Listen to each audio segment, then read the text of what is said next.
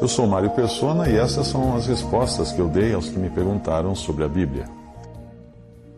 Você escreveu perguntando se deveria se separar da denominação que você frequenta, da qual você, uh, na qual você se reúne ou congrega.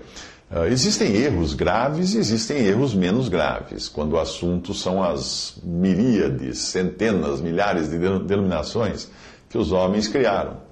O fato da denominação ter um pastor dirigindo as reuniões, o modo como celebram a ceia, a forma como encaram os dons, os abusos cometidos nas orações pedindo curas e a pretensão de alguns que se denominam profetas colocarem o selo de Deus em tudo o que eles dizem, como você encontra em muitas denominações, principalmente pentecostais, são erros e desvios da verdade.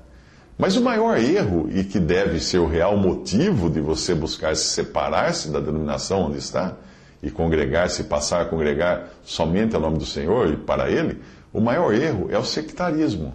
Ou seja, é a negação na prática da unidade do corpo de Cristo. Quando você coloca um nome em um grupo de cristãos, você está dando a esse grupo uma identidade diferente de todos os outros salvos. Isso é negar na prática que o corpo de Cristo seja apenas um, formado por todos os salvos. Um texto que pode ajudar você é um livro escrito por Bruce Anstey ele, o Bruce, ele é um irmão do Canadá que se reúne ao nome do Senhor Jesus naquele país.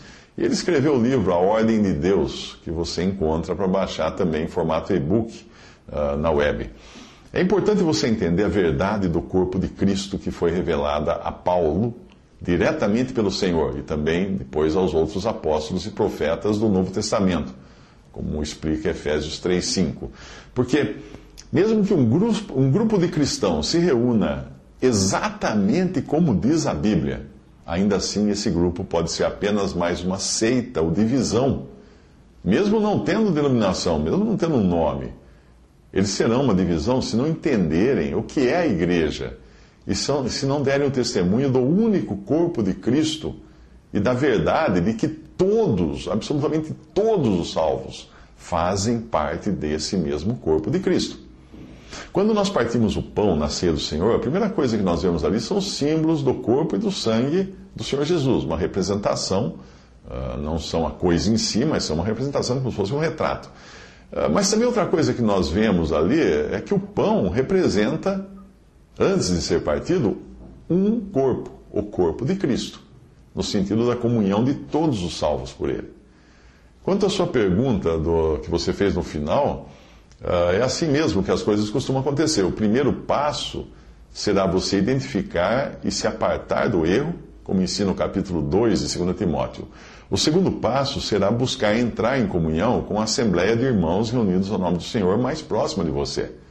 Com o tempo, você acabará se encontrando, uh, mas enquanto isso não acontece, é claro que é, é bem salutar que você e sua esposa se reúnam para ler a palavra de Deus em casa, orar em casa, vocês não serão ainda uma assembleia reunida ao nome do Senhor, mas estarão aprendendo muito da palavra de Deus. Na verdade, essa prática de, de ler a palavra em, em casa, orar junto à família, deveria ser o costume de todas as famílias cristãs.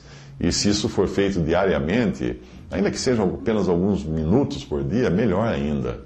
É importante entender, porém, o caráter de uma reunião assim uh, entre você e sua esposa, que vocês são dois, mas ao mesmo tempo são uma só carne. E existe uma diferença uh, entre vocês reunindo assim informalmente em casa e uma reunião de assembleia. Uma reunião da assembleia, uma reunião da igreja. Imagina uma empresa.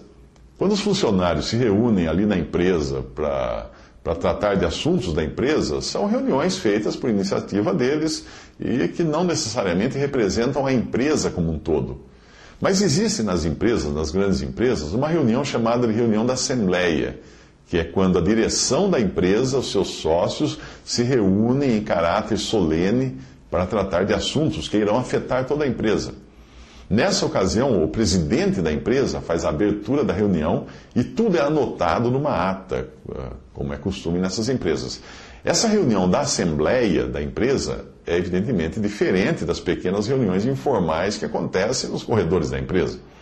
Usando isso de exemplo, imagine você e sua esposa se reunindo para ler e orar como sendo essas reuniões informais. E aí vocês participando de uma reunião do tipo de oração, tipo uma reunião de oração, ou ministério da palavra, ou a ceia do Senhor com outros irmãos, imagine isso como sendo a reunião da Assembleia.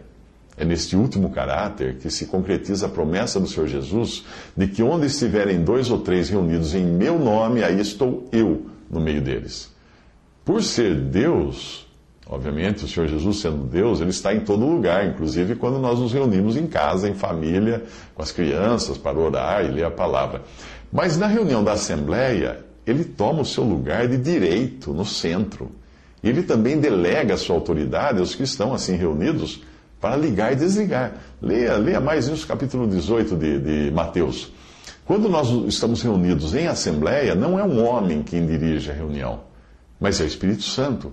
E é para o Senhor que nós nos reunimos, e é o nome dele que nós nos reunimos.